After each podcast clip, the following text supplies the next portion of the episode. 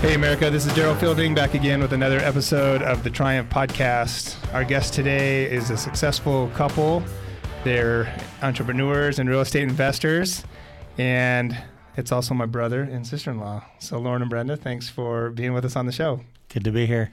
Hi.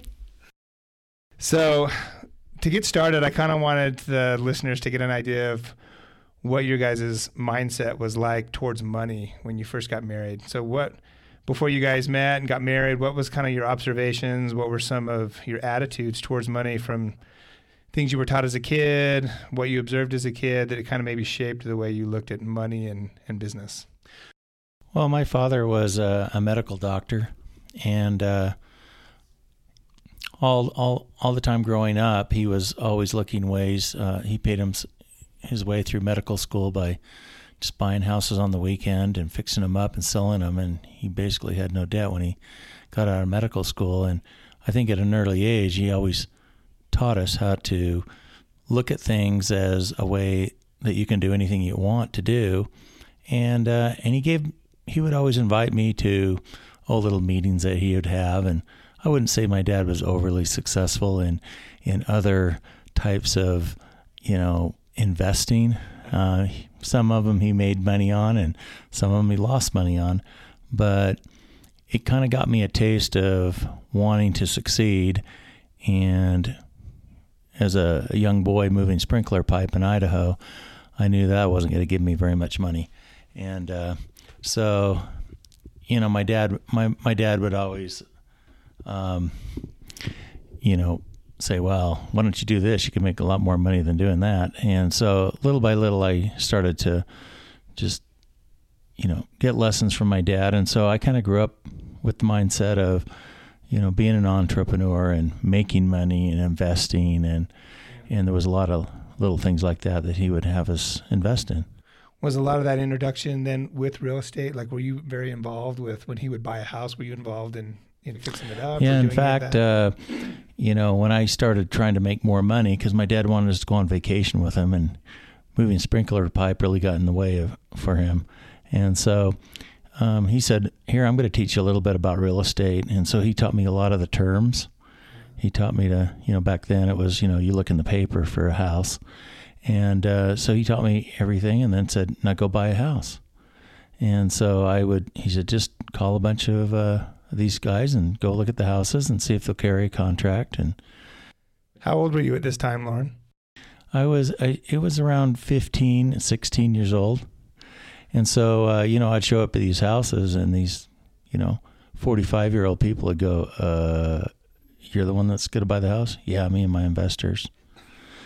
And I'd and then I'd say, "Why?" They go, "Oh, no, no reason." And then you know, and so we started buying a few houses, uh, you know, for my dad. I was looking for him, and he already, of course, through medical school, had learned a lot by, um, you know, buying and selling houses. And so, eventually, I said, "Well, I want to buy my own house," but you know, I was a minor, so, so my dad said, "Well, you find the right deal, and I'll co-sign with you for legal purposes."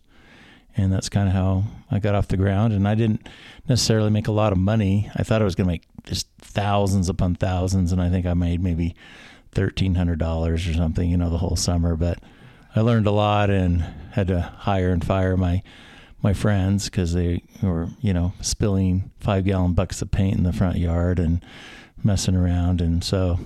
But I learned a lot. The education was the biggest thing.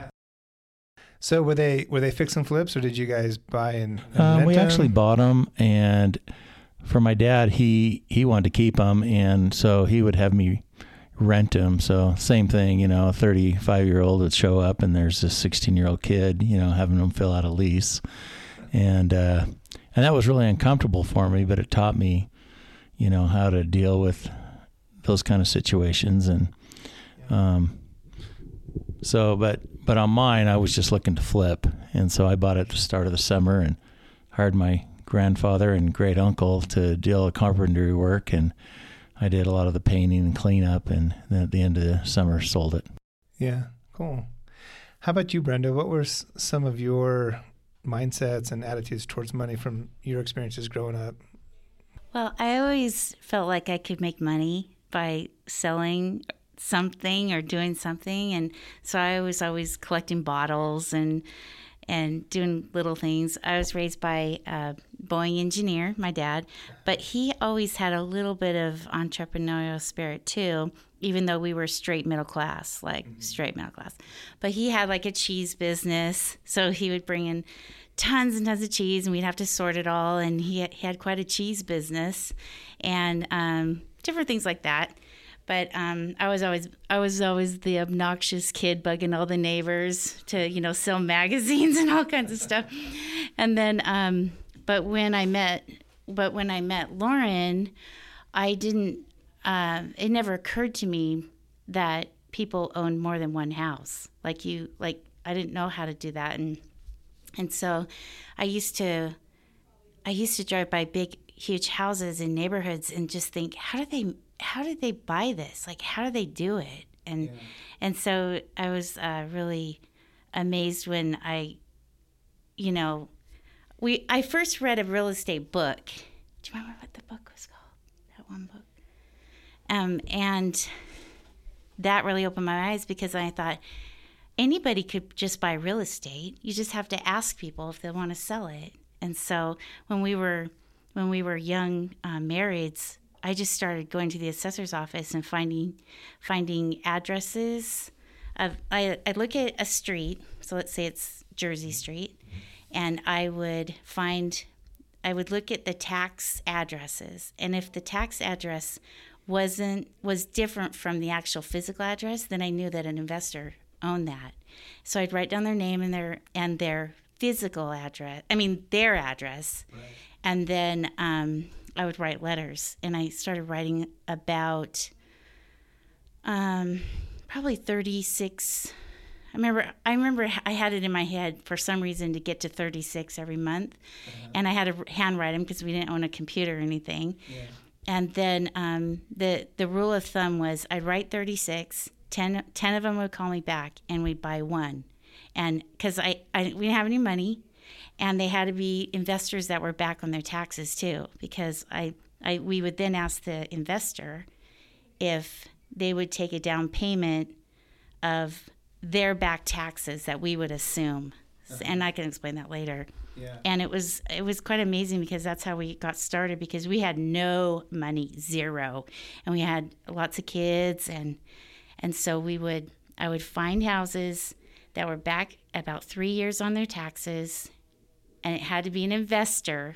Mm-hmm. And then I would I would ask them to take like five thousand dollars down, and they would owe four thousand dollars to the government, and then we'd scrap together thousand dollars to give them, and we would assume their back taxes, and then because, um, well, I'll have to get into that. It's all technical, but yeah. that's how we got started. Yeah. And we started buying a house every month. So, I mean, for not every month, but until we got up to maybe like 17. Now, I'm sure this wasn't like a first date conversation, but like as you guys got to know each other and got married, like did you guys think that real estate, Lauren, you'd had this experience with real estate as a kid, but I know you graduated from college and were going into business. Like, was real estate like part of the master plan, or was that just kind of back there in the background and it came up later? Well, I think uh, sometimes there's kind of a certain timing of things. Um, sometimes it's not always, you know, if you're not really settled, you know, sometimes trying to buy a house when you're in a lot of flux um, sometimes doesn't work out as well. But once you've kind of set down some roots, at least initially, I think uh, we we'd always thought, you know, we need to have something for the future, and we had read a book. I think it was how to buy a house with little or nothing down, and uh, we had little or nothing, and uh, so we thought, well, if we just owned one, and that's how what we did is we, in fact, when we first when we first started out, uh, we didn't even follow that plan. We just, you know, we we found a, a really really cheap house that was in really bad condition, and you know we paid six thousand dollars for it and we had 3000 left over from a loan that we had and then we put the other 3 on a cash advance on a credit card and bought it and that was our first rental property and so we just started out little by little, and then we'd refinance that, get our money out, and make a little bit of profit. We always tried to at least make a hundred to hundred fifty dollars. Later, like two hundred or more, and yeah, and uh, so that's kind of how we, you know, started progressing. But when we first started, we didn't really think of, hey, real estate's going to be what's going to do it for us. But you know, we had the mindset at, at the time when we first moved to Portland. Um, well, I'd like to give myself a raise every single month. And so, even though I didn't get a raise at work, I was leasing commercial office space and commercial retail. Um, we we would just kind of keep it close to the vest because we soon found that people would make fun of you for succeeding. And I never understood that. And after about the second or third house, and after being called a slumlord and different things, and they had never seen my houses. They never knew what I did. But I soon found that we didn't tell and share everything because people they were ignorant and they and they would tear you down. So we just kind of you know, we had our own plan and we just started, you know, sometimes I remember when the day I got laid off, I told my wife, I'm going to go out and buy two houses today. I'm unemployed. We don't have any money and uh, our the only thing was our credit was good, but um, and sure enough, I came back and you know sewed up two two deals. And the funny thing is, it's all about your confidence. Because no one asked me if I ha- if I had if I was employed, no one checked my credit, and I used. Uh, you know the money that they owed in back taxes as my, as my down payment, and I literally felt free, like I could just buy a house and uh, and no one knew I was unemployed. Wow. So, where do you think that confidence came from? I think, you know, I think there's people that want to get in real estate, or they think real estate's a good a good opportunity, or it'd be a good investment, but they just don't feel like they have the money to get into it, or or they, they're scared. Like you know, you hear you always hear the the person that bought this house and they got underwater and it just didn't work out, like every horror story in the book. Like, where did that? Were you worried at all, or Brenda? Were you worried at all when he's like, "I'm going to go buy two houses," and he just lost his job? Like, you were like, "What? You're crazy." Well, like, well, we would always uh, we always knew that you made money when you bought the house, not when you sold it. And so we would always be looking for a little niche. You know, Brenda and I have always looked for something to make the property more valuable too. Like sometimes we'd buy a house with a basement and had an unfinished basement. So later we would we would finish the basement, and all of a sudden the house is worth a lot more, and you get a lot more rent. And all of a sudden we're like, wow, we're making like 450 a month on that house. Yeah.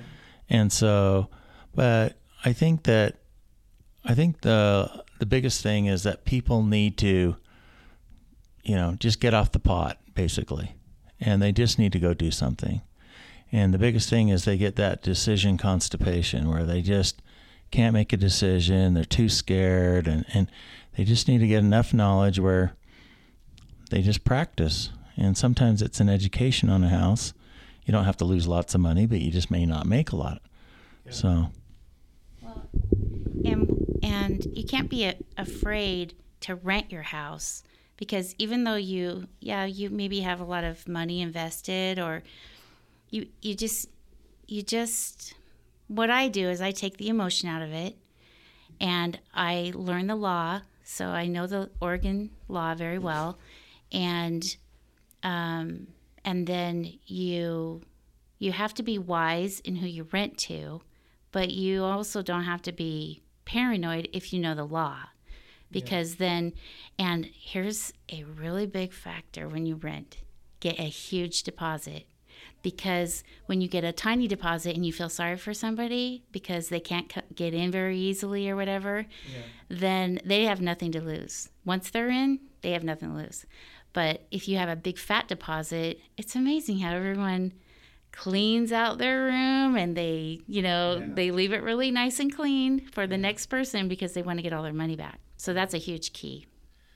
Well, I've heard of people too. Maybe it's a kind of the same concept that have rented a house and they'll collect six months rent at a time.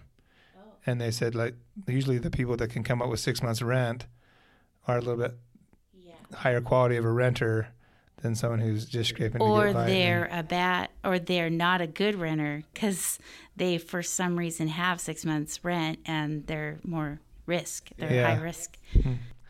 That's interesting.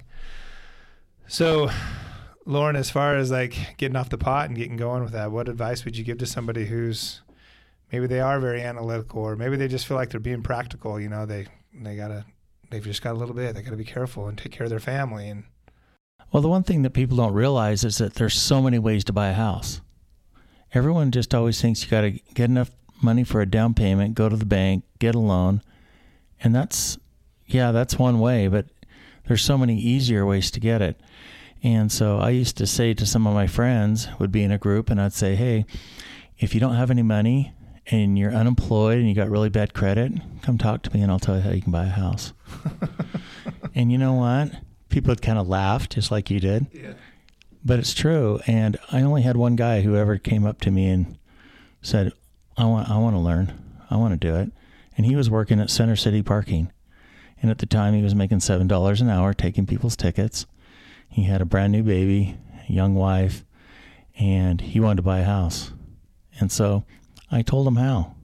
And uh, I used to not want to tell people a lot about how we did things because I thought everyone's going to go out and do it, and then they'd saturate the market, and then I wouldn't have any houses to buy. But I soon found that was just the opposite. And so this uh, this guy that I became friends with, he he did what I told him, and he went and he found this little tiny dinky one bedroom house with sort of an attic area that you couldn't really stand up in, and he bought it for next to nothing down, and him and his wife just fixed it all up cute and nice, and a year later, they more than doubled their money of the value of the house, and they went and bought a little two bedroom house. And they'd put all their, and because they didn't make a lot of money, they put all their equity into the next house. And then they did that about four or five times until finally they lived in like a, what was it, a three or 4,000 square foot house, Brenda? Or bigger. Yeah, or bigger. And uh, so he's the only one that ever really kind of took my advice. And, uh, but there's so many ways uh, that you can buy a house. You just have to get more information of why someone's selling a house, and then you can solve their problem.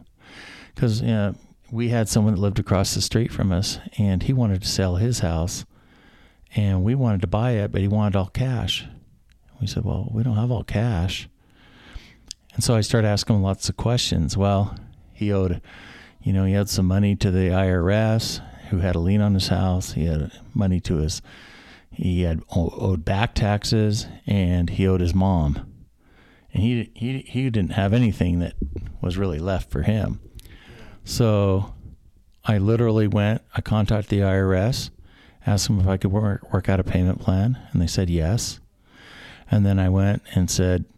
Uh, and I knew I could just pay monthly payments on the back taxes on the property. And then I asked him if his mom would take $50 payments every month. And she said yes. And so literally, we bought the house for nothing down. And every time we made our payment, we paid it into a collection account, and a little piece would go to the IRS, a little piece would go to mom, and the other piece would go to the back ta- taxes. And uh, and here, I didn't have to get a loan. I didn't have to come up with any money, and no one even checked my credit. They were just happy to get a payment. And so there's going to be situations like that will happen a lot. Uh, a lot of people, you don't realize that a lot of people, when they have a rental property, they might start hating it. So it's a problem to them, and you look at it like, wow, why would they get rid of this? It's because they they're, they're sick of it, you know. But sometimes they don't know, you know. So there's there's literally just tons of ways to buy houses, and and you can literally create money out of thin air when you go to buy a house because there's so many different ways to buy a house. And about that collection account, it that actually is a uh, comfort thing for a seller because sometimes they, you know, they get scared like you're going you're they're going to sell you their house, but you're going to stop paying them. But if the, if you're set up with a fifteen dollar a month collection account, then they know that the taxes are going to be paid, everything's going to be paid. It's like an escrow company that handles the the recording of everything, so everything gets yeah, recorded. and and they give you the tax. Uh, you know statement they pay the taxes even and so it makes a seller feel much more comfortable like okay they're not just dealing with you know a Just 15 year old person. Yeah. yeah. Lauren, I know that w- we've talked about this. You've you've said this a lot in to family, different family members, family reunions, but um, you know, you'll say things like, you know, there's money everywhere. You just got to go out and pick it up. And uh, I think there's, and maybe this comes from again your experiences and things that you guys have done together, but it it just seems like you always have a, another way of seeing a different a different way. Like some people are like, oh, we're stuck, and like, oh, well, you could do this, this, or that. Well, sometimes uh, people just don't have en- enough experience um, of seeing things. Uh, like I, I started a tree company when I was very, very poor and and uh, lost a lot of money, and I'd made some mistakes, and people, other people had caused me to ha- have some financial setbacks. But I went into the tree business, and you know, it's funny because you know when you're younger, your parents say, "Hey, money money doesn't grow on trees." Well, in my family, many does grow on trees, and uh, so we would trim trees and and. But what what I found is, uh, you know, in my early days of even going into that business of uh, the tree business, I used to just grind stumps, and sometimes I'd be driving down the road, and everywhere I looked, there was a stump, and so I would, you know, I'd pull over and say, "Look, you want that stump ground out?" Oh, it's too expensive, and I'd quote them a price, and they'd say, "Oh, yeah, sure," and so I started thinking, well, there's money laying everywhere. There's a stump, there's a stump, there's a dead tree, and uh, but that can be in any kind of business that uh, that you're in. Um, and for a very long time, I would take just ten or fifteen minutes at the uh, end of a night, and I would just say, now, how can I improve something in my business? And if you allow yourself to think and how you can make just a little bit more money in your business by changing something. Because sometimes you can't see everything because you're so close to it. But if you concentrate, you'll think, oh, you know, if I if I just did this, I could probably make an extra, you know, you know, two or three hundred dollars a week.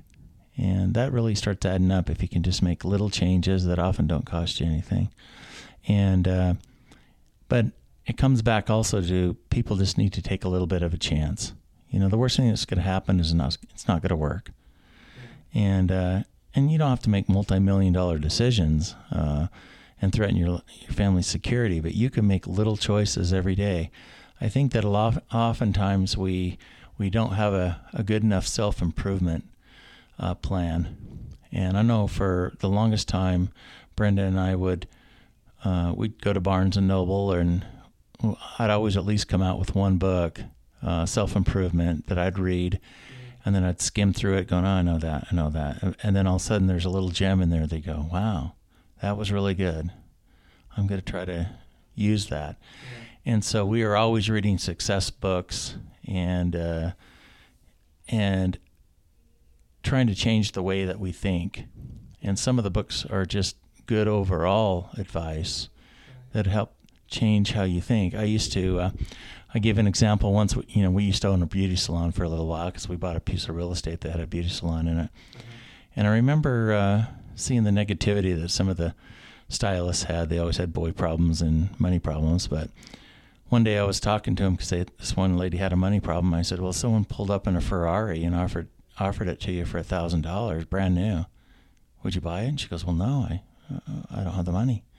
I know, but you could resell it for so much money. I know, but I don't have the money. And I go, well, what would you do? She goes, I wouldn't buy it. I go, well, that's ridiculous. Of course you'd want to buy it, but I don't have the money. I go, where could you find it? I don't know.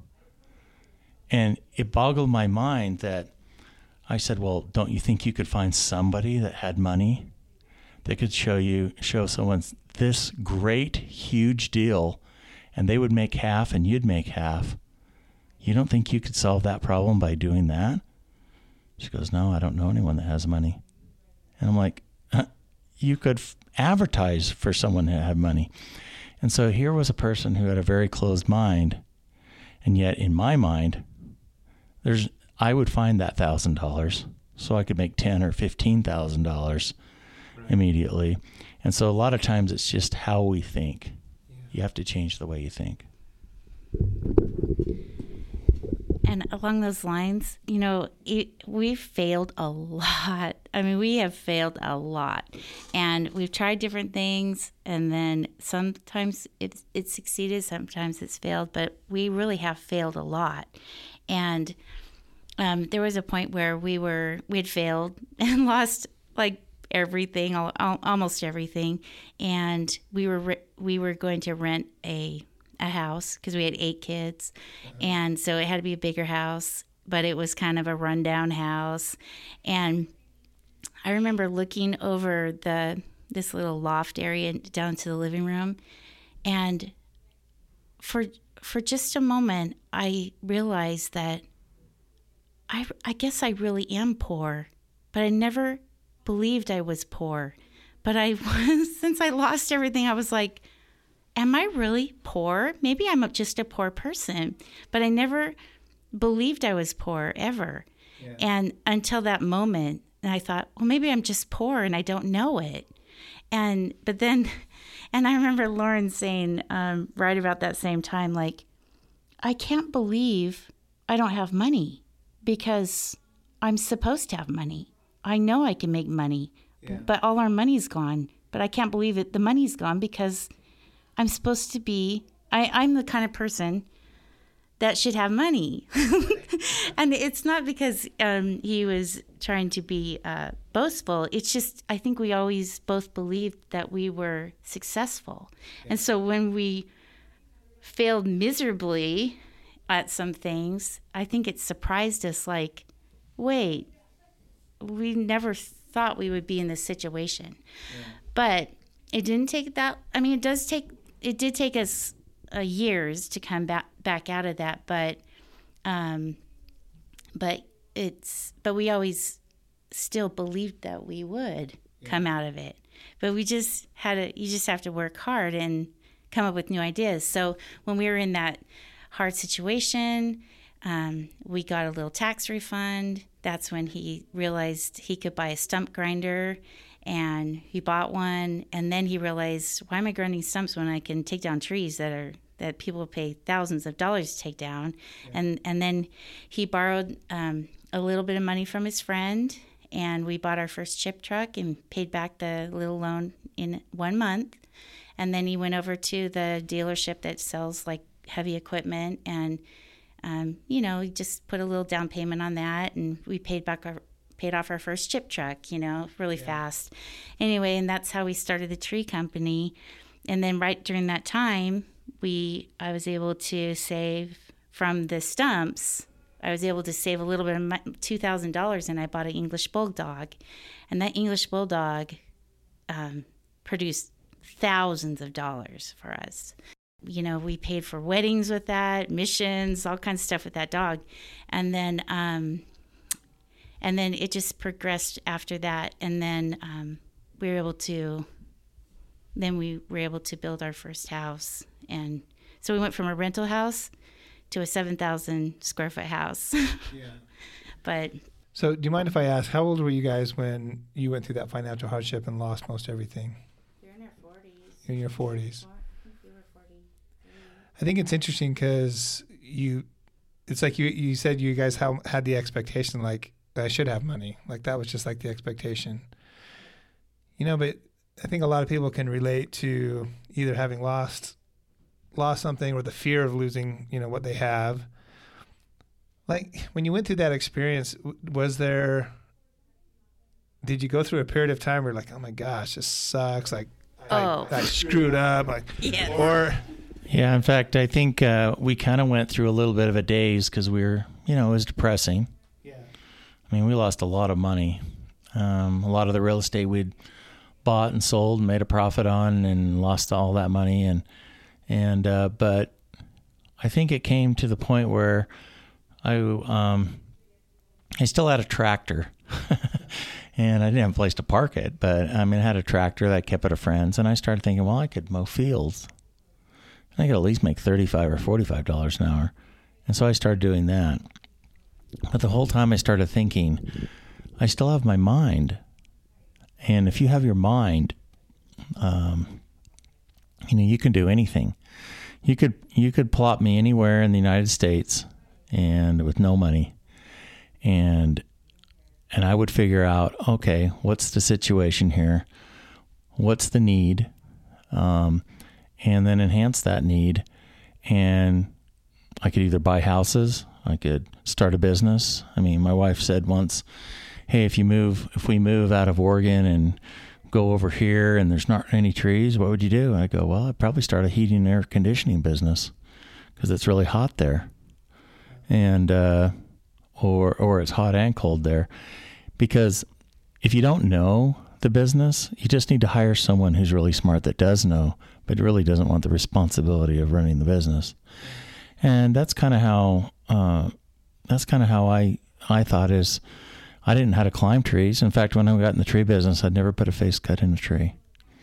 And uh, but I watched them, and then I, after a while, I knew how to do it. And sometimes I had some close calls because I didn't do it quite right. But I always figured I could hire someone who was smart enough that wanted to work for someone else like me, and then I just had to try to have enough common sense to do the right decisions. Right. I remember asking you once when when you started cutting trees, I remember thinking, man, Lauren, how did you learn how to cut trees? And I remember you saying, I don't. I just hired someone who knows how. I was like, oh, that makes sense. Yeah. So I'm, I'm curious to know too, because maybe some of our listeners can relate with this, because um, you know, anytime we're pushing to have success, we're bound to have failures, right? Failure is part of the process of getting to success, and we can learn through that. And for for some people, they see failure as, as being bad, and so and success is good. So if they have failure, that's bad, and maybe they're bad, or they can have all kinds of stories they tell themselves. Maybe they're not good enough. Maybe they're not smart enough. Whatever.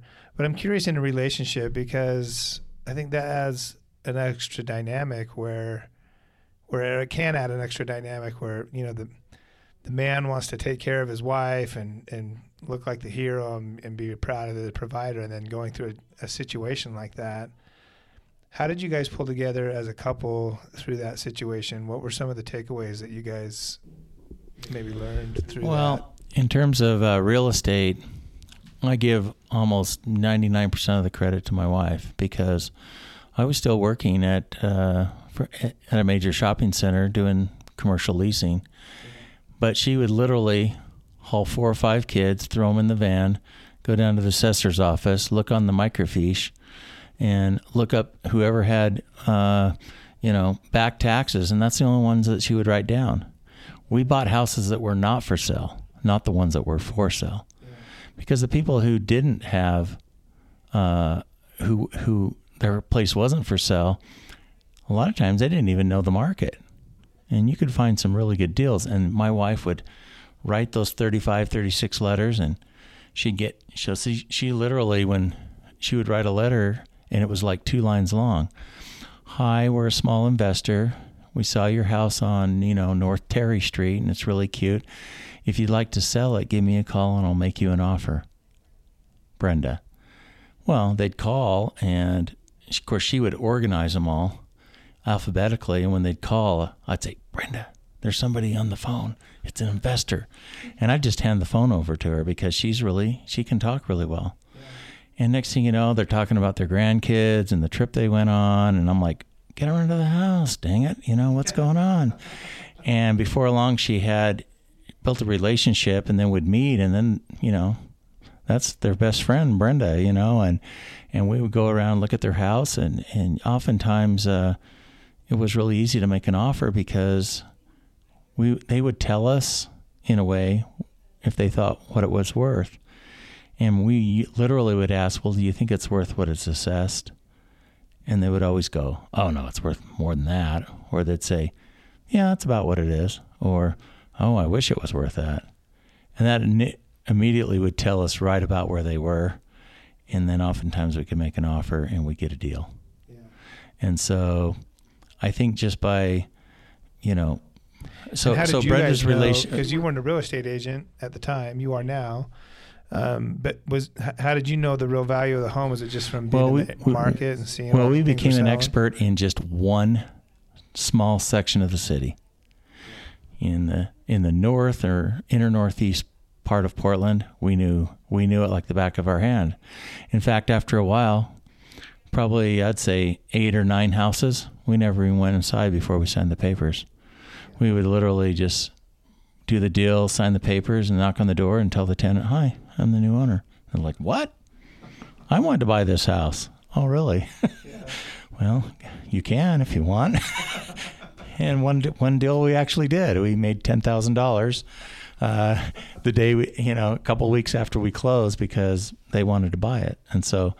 But Brenda would do all the all the work, and then she kind of at that certain point would kind of turn it back, turn it to me, and then we'd both, you know, would finalize it, and and then we'd just go in, clean the house up in about a week, and and would rent it, and would have more money than we started with because the first payment wasn't even due yet. And uh, so that's kind of how we did. We we kind of worked as a team, and uh, she she always found the houses, and luckily for me, Brenda loves houses. She loves to look at them, and and uh, so we, but we became experts in just one area, and that way, I mean, we weren't buying expensive houses because that way, if we messed up, and some houses we probably paid more, but you know, you can always rent them, and then later they're going to go up in value, yeah. and uh, but when people start buying really expensive houses, like in a really well-to-do area, well, yeah, your rents are higher, but your risk is higher because you got big mortgage payments. So. So Brenda, when when you guys went through that period, because I think people look at you now and they see the success that you guys have and the things you're able to do, and then they're like, oh, they're just so lucky. It just all just fell together for them. You know, what advice would you give, say, you know, maybe a younger married couple or even uh, even a couple in their 40s who maybe they're just like, you know, they're struggling or maybe they feel like, man, there's got to be something more. Um, what advice would you give? Well, it's funny that you said that because when people would say how lucky we were, and I'd say, yeah, the harder I work, the luckier I get, yeah. and uh, and that's usually what it comes down to. Yeah.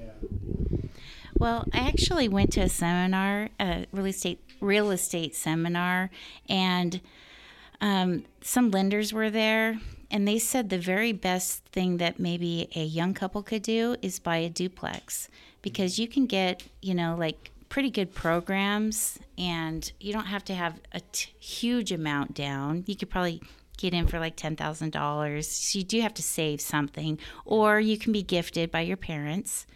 But um, um, but then you can live on one side and rent out the other, and and then after one year you can get another loan because it's kind of considered multifamily, and so that's kind of a good way to start.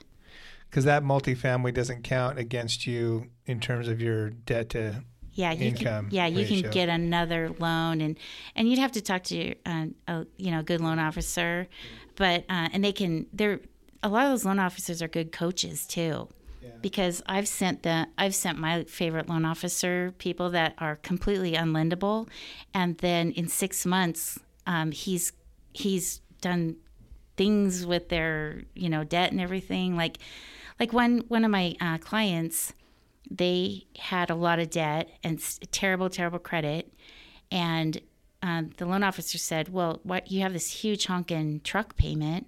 but you don't owe that much on it. So why don't you just refinance it and then you'll qualify? So that's all they had to do, and and they had to wait yeah. because your their credit had to go up a little bit. But then they were able to get their first house, and they were they were um, fifty about fifty years old when they bought their first house. Yeah. So it's totally possible to buy a house. Everybody can buy a house. Yeah. Now you guys have had several businesses, and you guys obviously have real estate. Um, as you look back, like, would you say real estate is is the better investment to to buy into real estate? Well, real estate creates or? a residual income. So, but six years ago, I mean, when we were in our forties, we we didn't have any um, investment properties because we had. it took us so long to come back from our yeah. huge catastrophe, yeah. and um, but in the last six years, we've we've bought and well now we own 10 properties yeah. and but three of them are well well we've got um, two buildings that have multiple tenants and then we bought a hotel which yeah. was a really great investment last year And they all cash flow really well. Yeah, they all cash guys. flow. Yeah, and well, one of them was a church. It was, and um, we bought an old church, and then we turned it into 15 different units, and um, and so, you know, it's So uh, we would take buildings that were being underutilized, and we would uh, bring it to a better and higher use. And so something that someone would think was only worth like th- three hundred and eighty or four hundred thousand dollars, maybe a big apartment building. Uh, you know, just by repurposing the building, just like that church. You know, the church isn't worth anything, and nobody wants to live in a single family home uh, that was a church with a big stage and everything. Uh, but we took it and turned it into this other use, and now it's worth you know three times the amount that we that we pur- purchased it for. Uh, uh, another one was an old hotel that was built in 1908. Well, it was virtually uninhabitable because the guy wouldn't put any money into it.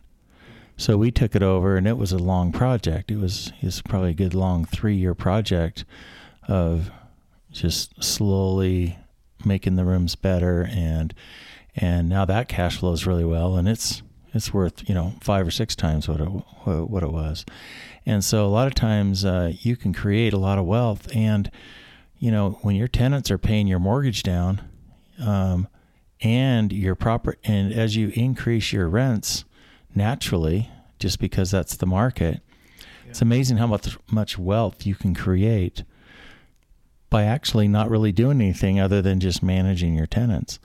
And so every property is worth the income stream that it produces.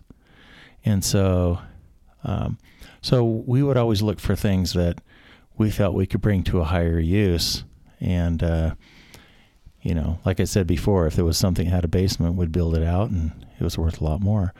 And so, um, so that's, that's kind of just how we, little by little, we would just, you know, buy one after another.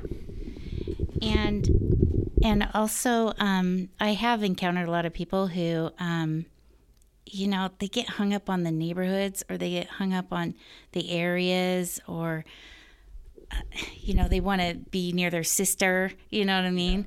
And so they for your first house you should just be able to live wherever. You just e- even if it's next to a railroad track if it's a really good deal and you can make money then and you know it's like really under the market um, you can still make money. You, i know the first um, the first thing in the rule in real estate is location location location.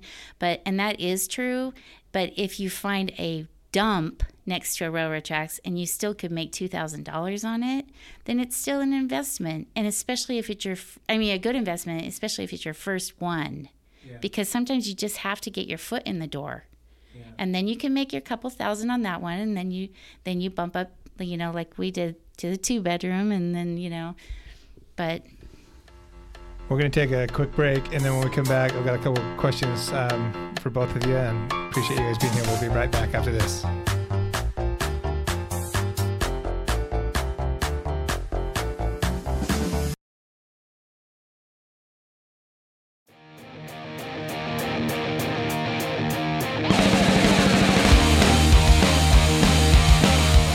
Back to the podcast. Again, we're here with Lauren and Brenda. They are entrepreneurs and real estate investors, and appreciate you guys staying on for another segment. Brenda, I wanted to talk to you again. Lauren and Brenda are my brother and sister-in-law, and so obviously know them very well and their kids, and and um, and one of your daughters was telling me, Brenda, once about how amazing you are, how you just have like these gut feelings and hunches. And I know you've you've said you've been in houses before where you're like, I just know we need to have this house. And she says, you, know, times that she's just you've been shopping and you can just get a feel that you need to talk to this person. So I wanted you to talk a little bit about that, and maybe and maybe just touch on how you feel like maybe that's part of. Does that play into any of your guys' success as a business? Do you do you rely heavily on your on your intuition, your hunches, or Yeah, I do. Okay. I um, I, we. It's funny you you said this because we were just talking about this, but the every house that we've bought or building that we've bought, I felt so good about it, except for the couple that I kind of forced. And the one that I forced was that horse ranch that we lost everything on. But um, but the but this just barely happened last month. I I felt I, I was scrolling through the the real estate market, and I saw this house, and I was like, "What is this?" It was like a new listing, and I zipped over and I ran over to look at it. And the moment I walked in the door, I was so I fell in love with that house. There was something spiritual that happened to me in that house. Like I knew that was supposed to be my house and I felt like I should fight for it and get it. And I walked through each room and it it just I, I can't explain it to you, but it was like almost a spiritual experience because I instantly loved that house. And um, and then I, I called Lauren. I said, "Get over, come look at this house," you know, and and he liked it too. But I and what's really interesting is um, we did have to fight for the house because we were going through this, uh, you know, the whole virus stuff, and it was messing up our our plans and the money things, and we were juggling money from here to there, and you know, trying to make Because everything loans work. and things like that have kind of been put on hold. The and banks were um, pulling, putting the brakes on everywhere, and and so then I, but and so we did have to stall it and fight for it and work for it, and um, but now I'm just I'm just so excited that I I got that house. I love that house, and we paid two sixty two for it, but it's uh, I mean with the improvements it'll be easily worth four hundred thousand.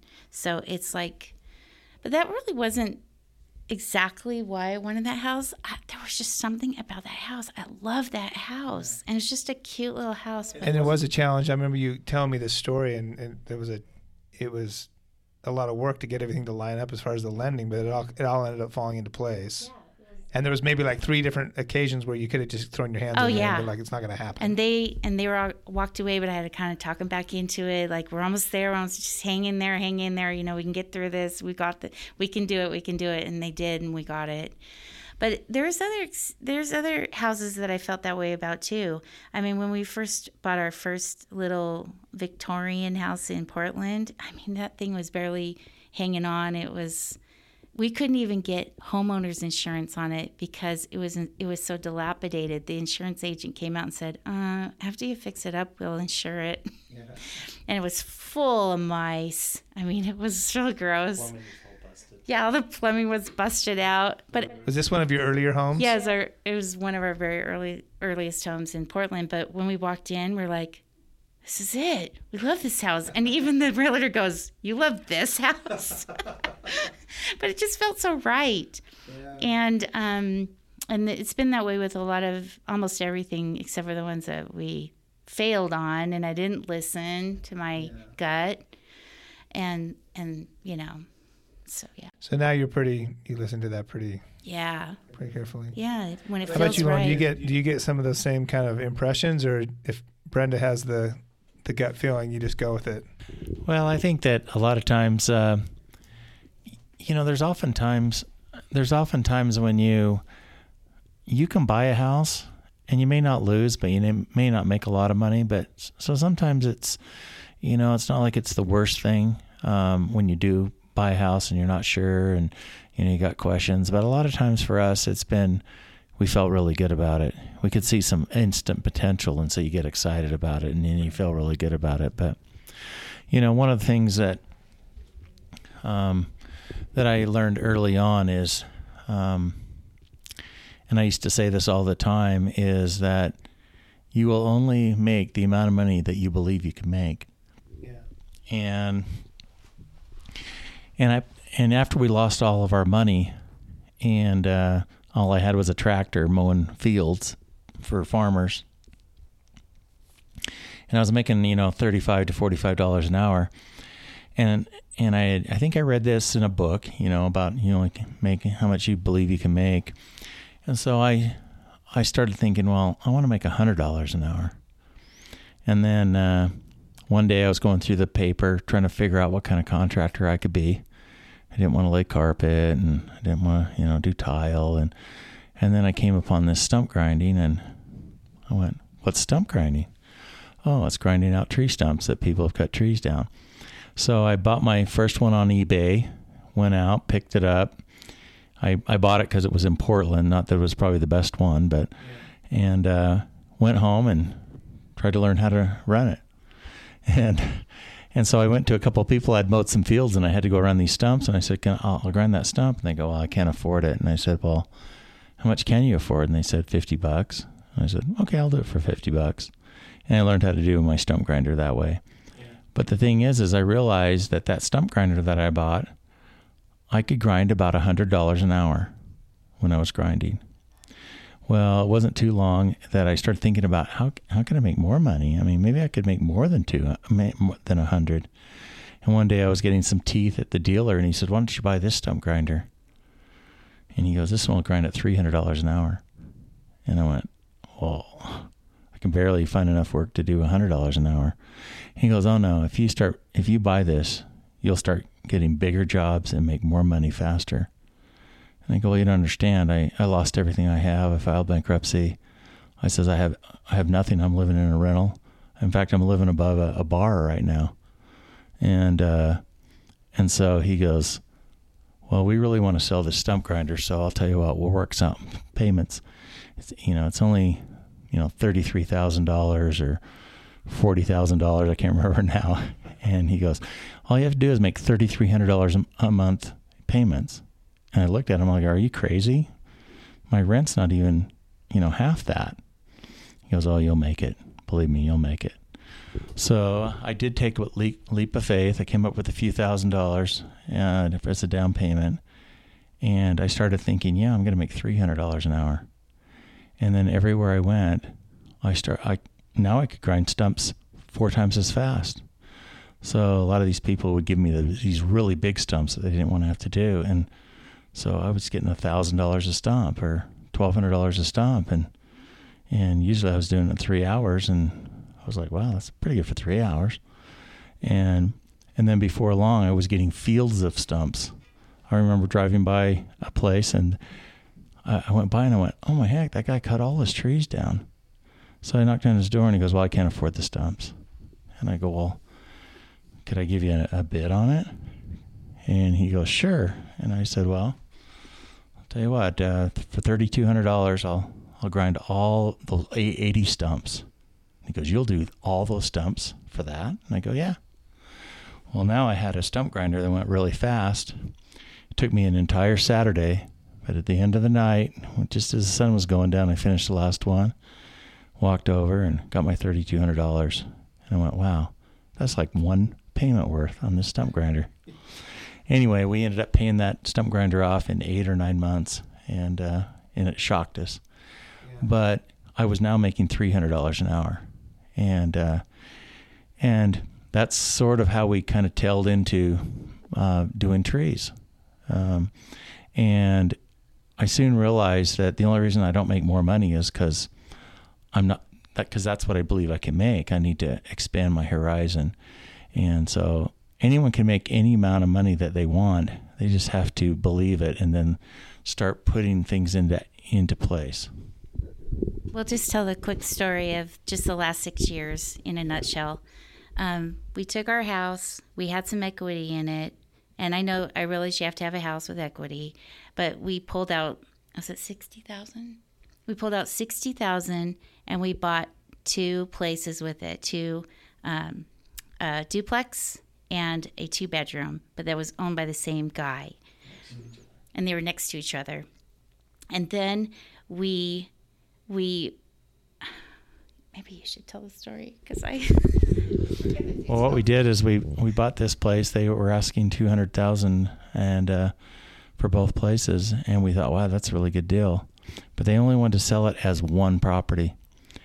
But we checked with the county and they were on separate tax lots. Well, no one can get a lender. No one will lend on a, a multifamily and a regular. So, what we did is we knew these people. The guy had died, and and these people just wanted to liquidate and get their money, and they didn't want to mess around.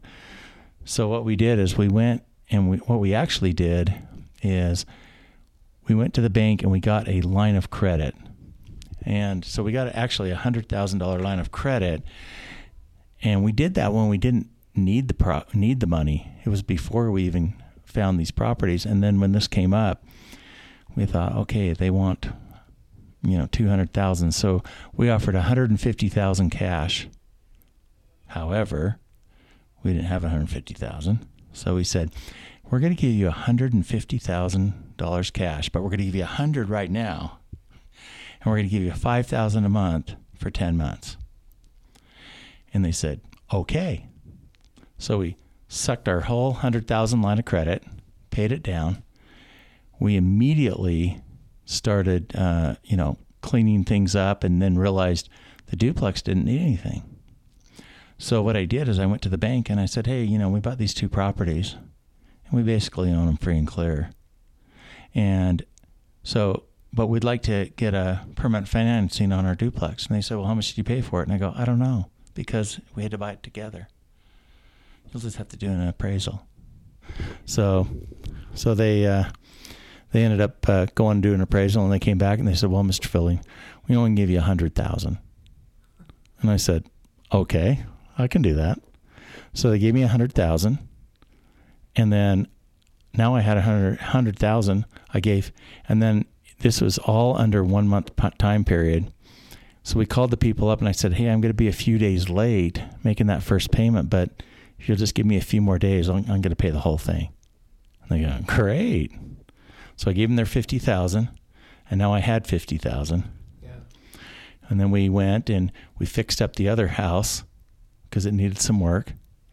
And we went to the bank and said, Well, we'd like to, uh, you know, get permanent financing on this house. And they said, Well, how much is it worth?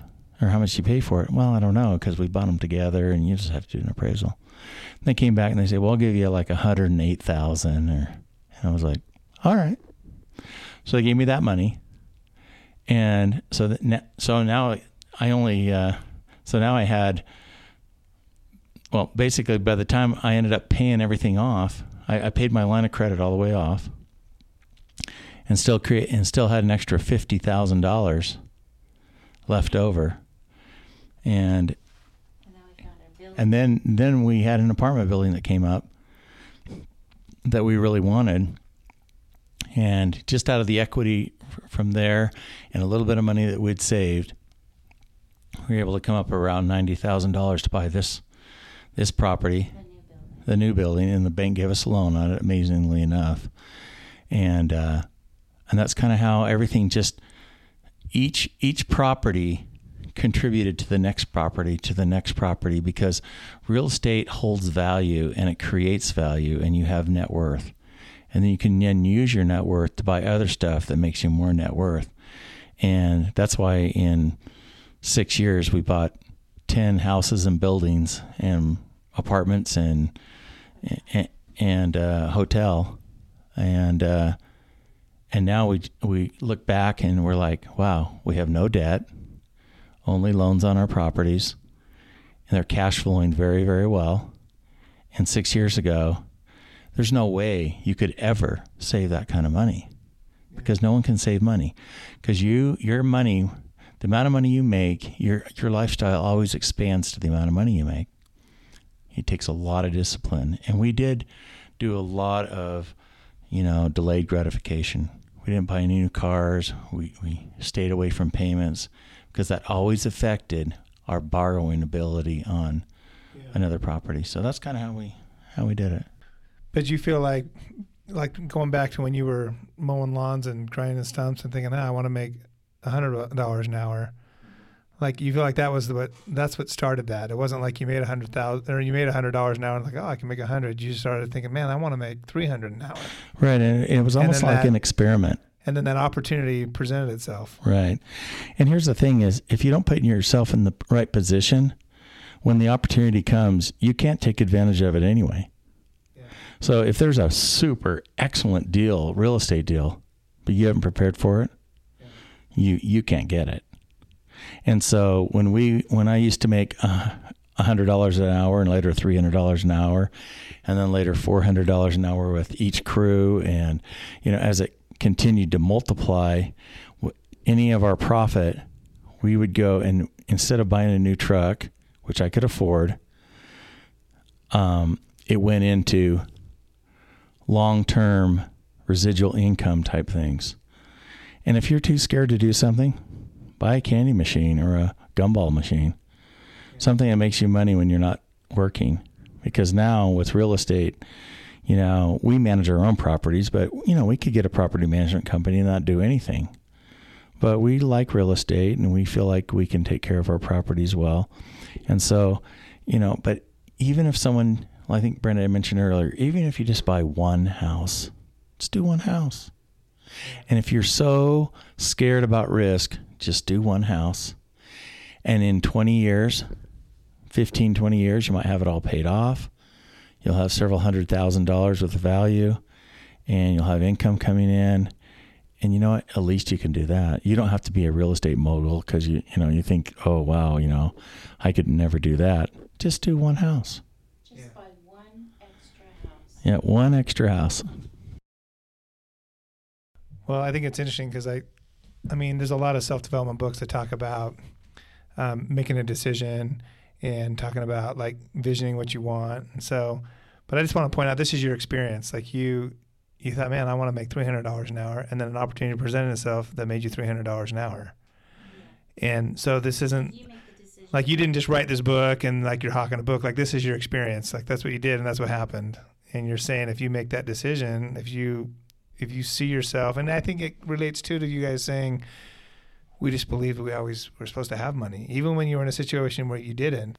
Well, when even as a kid in a in a middle um, middle class family, I would write, I would make designs of a, a gigantic house with secret passageways, and I just love the idea of having secret pa- secret passageways. And now I live in a big house with secret passageways.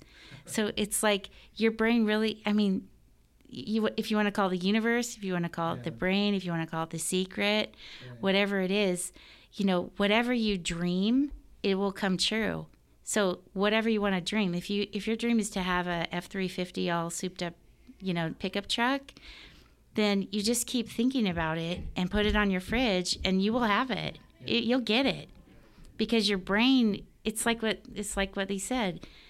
You create the dream and then the opportunity will come and then you can get it but you also have to be smart like you can't lay on your couch yeah. you have to work for work it like you buy the bulldog yeah. and then you still you still have your job over here but your bulldog's in your yard yeah. and then you can breed the bulldog and yeah it's hard we it wasn't super easy to breed bulldogs but you know there's a book called uh, secrets of a millionaire mind it's by t ecker no, T. R. T. Harv Eker.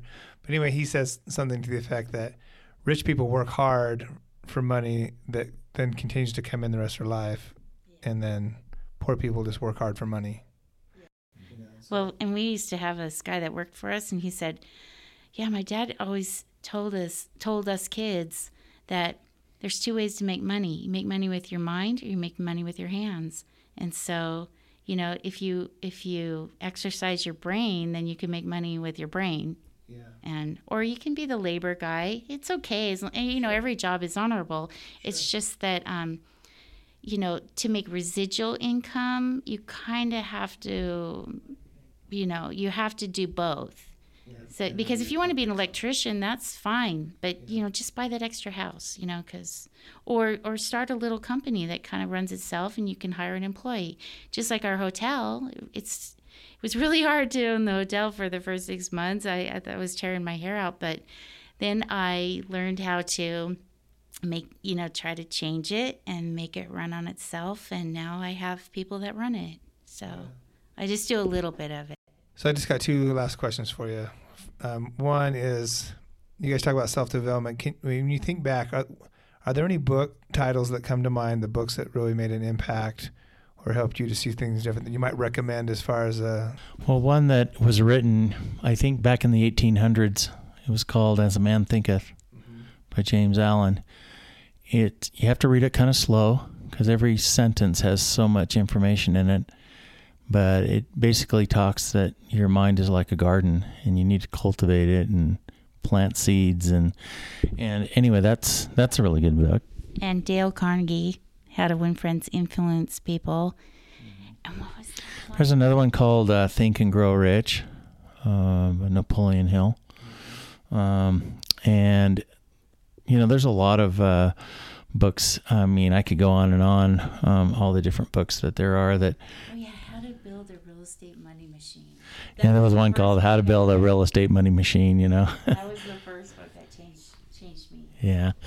And there's a lot of good ideas and it's, you know, the thing about real estate is it's it's bricks and mortar. It's it's solid, you know. I mean, you know, th- there's a lot of things that you can have, but you know, one thing that weathers the storm weathers the storm because I remember real estate when I was a kid and you could just buy a piece of property and resell it and make a few thousand dollars. And then the 19 early 1980s hit and then everything went to pot. And then there was basically uh, at the end of the recession, you know, real estate started going up again. And then, you know, I looked around uh, when I was in Portland, and pe- the way people were buying houses, I was like, oh my heck, they've they don't remember when there was a, a, a real estate crash. And sure enough, 2008 hit, and a lot of these people who had bought three and four houses at one time that were expensive, all of a sudden they lost everything and uh, and we almost lost everything. But luckily, we were able to to make it through that recessionary period, and then there were opportunities and and that came about. Well, in so in other words, real estate is a is an excellent investment, but you have to make sure that you cover yourself because in a recession you could lose everything. Because here we're just saying, "Oh, real estate's great," and then we, you could lose everything. But Yeah. but You you, don't just wanna have to be overextend yeah. Don't be too over leveraged or whatever they call it, because you got you just have to make sure that you're, uh, you know, like y- you got to be able to. Thank you, Mark. If you have to lower your rents, can you lower your rents? You know, can you you know can you protect yourself? Because you know we have been burned on real estate, but on the most part, if you're smart and you make money when you buy it, then you're you'll probably be okay. You know, most likely, ninety five percent be okay. So, if you could put a message on a billboard that every that the whole world could see, what would you want it to say? Well, there's a quote that I love the most. It says, "What would you do if you knew that you could not fail?" And uh, and that's how you have to think. If I couldn't fail, what would I try to do? And sometimes you just have to do that. Yeah. And uh, so that's kind of one of my favorite quotes. Brenda, what about you? um, probably just believe believe in yourself and believe that you're worthy to have your dreams come true. Well, Lauren and Brenda, thanks for taking time to be on the show today. And uh, hopefully, uh, our listeners will take some of this to heart, do some self development, make some decisions, and go out and make a lot of money and change the world.